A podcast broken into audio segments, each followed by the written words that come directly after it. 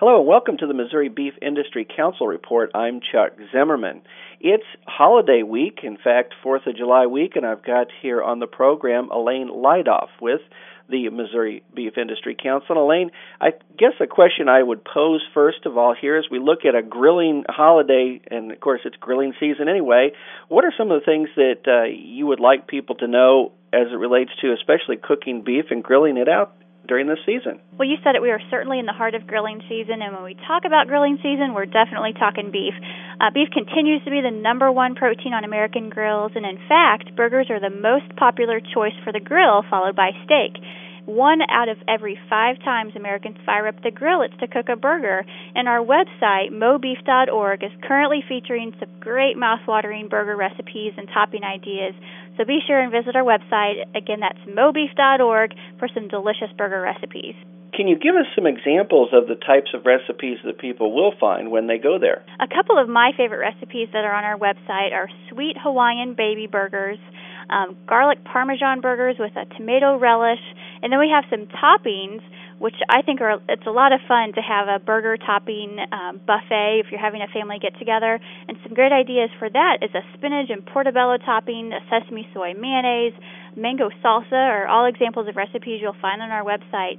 And these are great toppings to use with uh, lean ground beef. You can actually use 95% lean ground beef and still get a great, juicy, moist burger. The key is to add an egg white and about a fourth of a cup of soft breadcrumbs per pound of that 95% lean ground beef.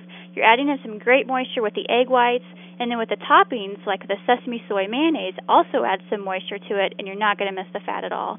A lot of people are concerned with safety today, and I know that when it comes to handling beef, for example, that there are certain things that people need to keep in consideration, especially if they're going to be out when the weather's hot. And so, if they're planning to cook some good beef on the grill, any suggestions that you offer when it comes to making sure that that's done safely as well? Well, food safety is important every time of the year, but especially, like you said, when it's hot outside, we need to be pay particular attention to food safety.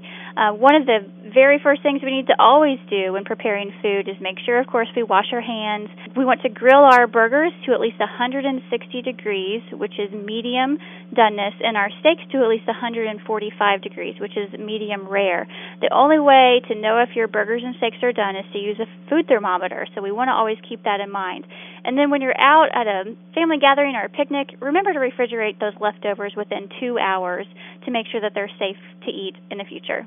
And I understand that uh, USDA has come out with some guidelines as it relates to preparing meats, especially uh, beef. Well, grilling is an excellent cooking method for health conscious consumers, and in fact, the USDA's dietary guidelines in MyPyramid suggest to bake it, broil it, or grill it when preparing protein foods.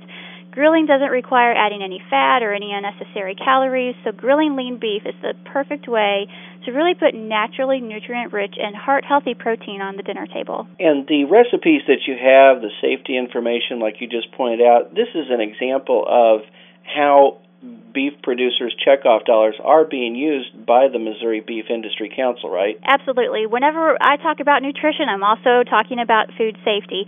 Um, that's an important component of beef checkoff promotion, so we're always promoting our food safety message when we're talking about beef preparation. Well, I can tell you that grilling is my favorite way of preparing it, and I look forward to doing that, as I'm sure many will around the state, great state of Missouri. Thank you very much. That's Alane Lidolph, who is Director of Consumer Information for the Missouri Beef Industry Council. I'm Chuck Zimmerman reporting.